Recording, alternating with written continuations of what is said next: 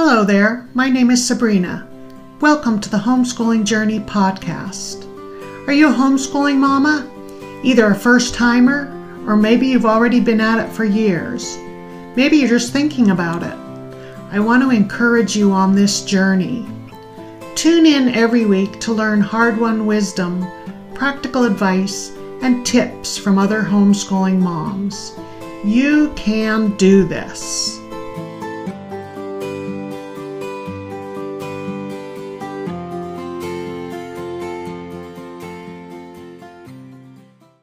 Hello, and welcome back to the Homeschooling Journey podcast. Today, I want to talk about recognizing and capitalizing on the things your kids do well. But first, if I asked you to tell me what each of your kids struggles with academically, would you know? I bet you could give easily give me quite the list. Maybe it would be your 10 year old who just doesn't seem to be catching on to reading or your 12 year old who still hasn't memorized the times tables.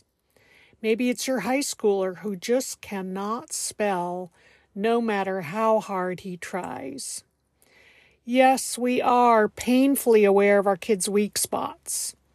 Because we homeschool moms put so much emphasis on academics, and because the buck stops with us, of course, we tend to put our attention on the struggles we naturally focus on what's going wrong and how to fix it. But what if instead I inquired about your kid's strengths? It's an equally important question. Think about that for a moment. Would it be an easy question for you to answer? When I look back at homeschooling my own kids, I don't think I consciously looked for their strengths but they definitely became apparent fairly early on. And now that they're grown, I really see how those God given traits and talents have played a huge part in the successful adults they've become. So, how do we watch out for and recognize our kids' strengths? After all, being able to do this will make our homeschooling more effective and a lot more fun for the kids and for us moms, especially if we can learn to capitalize on those strengths. So, here are a few questions to think about. Take some time with these. Maybe jot down your responses as they come to you. First off, what are the natural attractions that your child seems to have? What are those activities or experiences that he gravitates to without your prompting? One of my kids has always loved constructing and taking apart toys like Legos and Playmobil. She's also one who, even now, as a college student, can solve a Rubik's Cube at lightning speed only to mess it all up again and start over. She seems to have a natural attraction to anything high tech, and she's definitely the one we call on in our house for any computer or cell phone glitches. It's interesting because her natural attractions are all skills that I'm not good at and that I actually dislike, like Rubik's Cube. Her strengths were pretty apparent to me early on because they were so different from my own. Second question to ask yourself are there activities where you would say your child is a natural learner? He just picks things up really easily and quickly in a particular area. It could be languages or algebra or chemistry, maybe music or sports. Sometimes it can happen that you'll become aware of a strength when a younger child will pick something up so quickly that he surpasses an older sibling in that area. I always remember when I was a kid in grade school.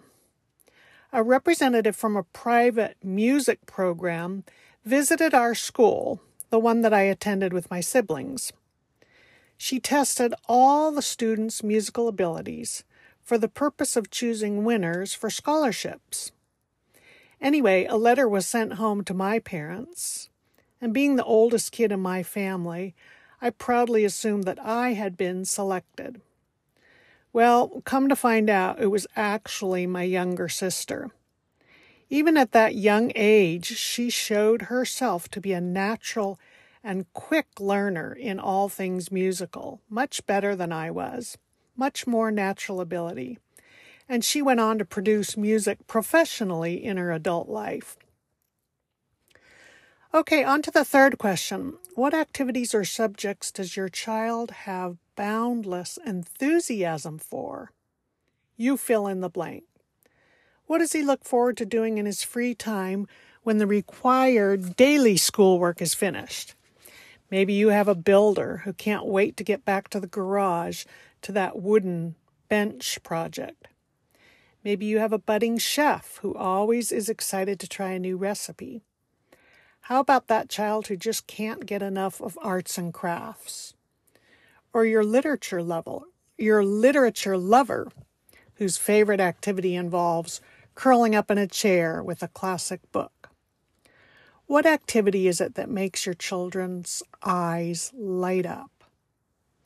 And a fourth question to ask yourself, and this one is closely linked to the enthusiasm one. When does your child have unlimited patience and attention? What activities are so engrossing that time ceases to exist, at least to him? These strengths can be pretty easy to notice because your child will spend hours pursuing them. Do you have a child who spends hours building Legos? I did, and little did I know that 20 years later he would become a civil eng- he would be a civil engineer, planning, designing and supervising huge residential neighborhoods. I also have a daughter who loves cameras. Growing up, she spent all her free time learning everything she could about photography. She read books. She tried out different cameras, lenses, tripods, and she took thousands and thousands of photos, mostly of her ever growing crop of nieces and nephews. And today she's about to graduate with a college degree in graphic information technology and at the same time, she's growing an exciting business in professional photography. It all began with those many hours of focus on what she truly loved. So, those are just four ways to pick up on your kids' areas of strength. And if you want to know more about this topic, I'd recommend a book by Brandon and Annalyn Miller, a husband and wife team. Their book is entitled Play to Their Strengths Parenting Your Kids as God Made Them. I really like their approach of being parents who made a concerted effort to study their children in order to discover and nurture their God given talents. And they have plenty of experience with their own seven kids. The book includes sections for each age group and plenty of thoughtful questions, worksheets, and scripture passages to consider. And I think you'll really appreciate their easy to remember mnemonic prompt for identifying stra- uh, strengths, which they call the five E's. And those are enthusiasm, ease, excellence, energy, and enjoyment. Think about those five traits with respect to your own children. So they offer lots of super helpful ideas, and I'll put a link to their book in the show notes. That's it for today. I hope your homeschool year is off to a great start. I truly appreciate your time listening to this podcast. Please share it with a friend if it's something that you find helpful. Have a great week.